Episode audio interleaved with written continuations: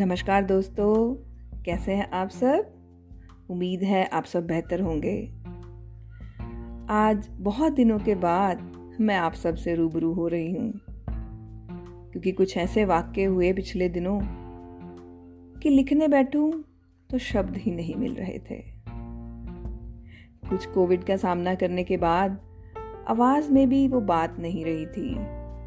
किंतु आज दोबारा आप सबसे रूबरू होने का मन हुआ। क्योंकि एक नाता सा बन गया है आप सबके साथ। कुछ अधूरा सा लगता है। तो आज उसे पूरा करने का मन हुआ। तो दोस्तों फेब्रवरी तो वैसे भी प्यार का महीना गिना जाता है। और बसंत ऋतु उसमें और चार चाँद लगा देती है। जैसे धरती हर तरफ़ फूल खिलाकर प्यार का इजहार कर रही हो। और हमारे नीरज से जीवन को फिर से रंगों से भर रही हो। हर पत्ता नवीन सा हो जाता है। हर तरफ़ रंग ही रंग, और प्यार भी उन्हीं रंगों में से एक है। तो आज की मेरी कविता का शीर्षक है, प्यार, एक खूबसूरत सा एहसास। प्यार, एक खूबसूरत सा एहसास। कितने रंग और कितने रूप में। देखो नज़र उठाकर तुम। बिखरा पड़ा है हर तरफ़। समेटो तो चादर कम पड़ जाए। बिखेरो तो कायनात भी साथ हो जाए। पत्ता पत्ता जर्रा जर्रा तुम्हें निहारता है।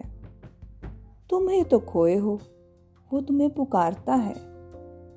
निश्चल प्रेम से तुम्हें भिगोता है। तुम ही सोए हो। वो तुम्हें जगाता है। तुम्हारे जीवन को छूने की कोशिश करता है और उसमें रंग भरता है। प्यार सिर्फ़ इंसान नहीं, कुदरत भी करती है।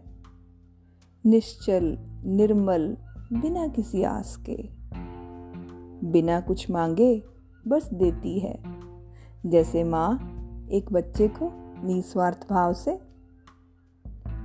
प्यार की कोई सीमा नहीं। ये अनंत है। हर रिश्ते की प्यारी सी बुनियाद, मानो तो सब कुछ, नहीं तो कुछ भी नहीं। क्योंकि प्यार एक खूबसूरत सा एहसास है, कितने रंग और कितने रूप में। तो प्यार को सीमा में नहीं बांधा जा सकता, सिर्फ़ महसूस किया जा सकता है। इसकी गहराई को मापने का शायद आज तक कोई पैमाना नहीं बना, और ना ही बनेगा। क्योंकि प्यार एक बहुत ही खूबसूरत सा एहसास है। तो इसी के साथ धन्यवाद। Thank you so much for listening and stay tuned for my next update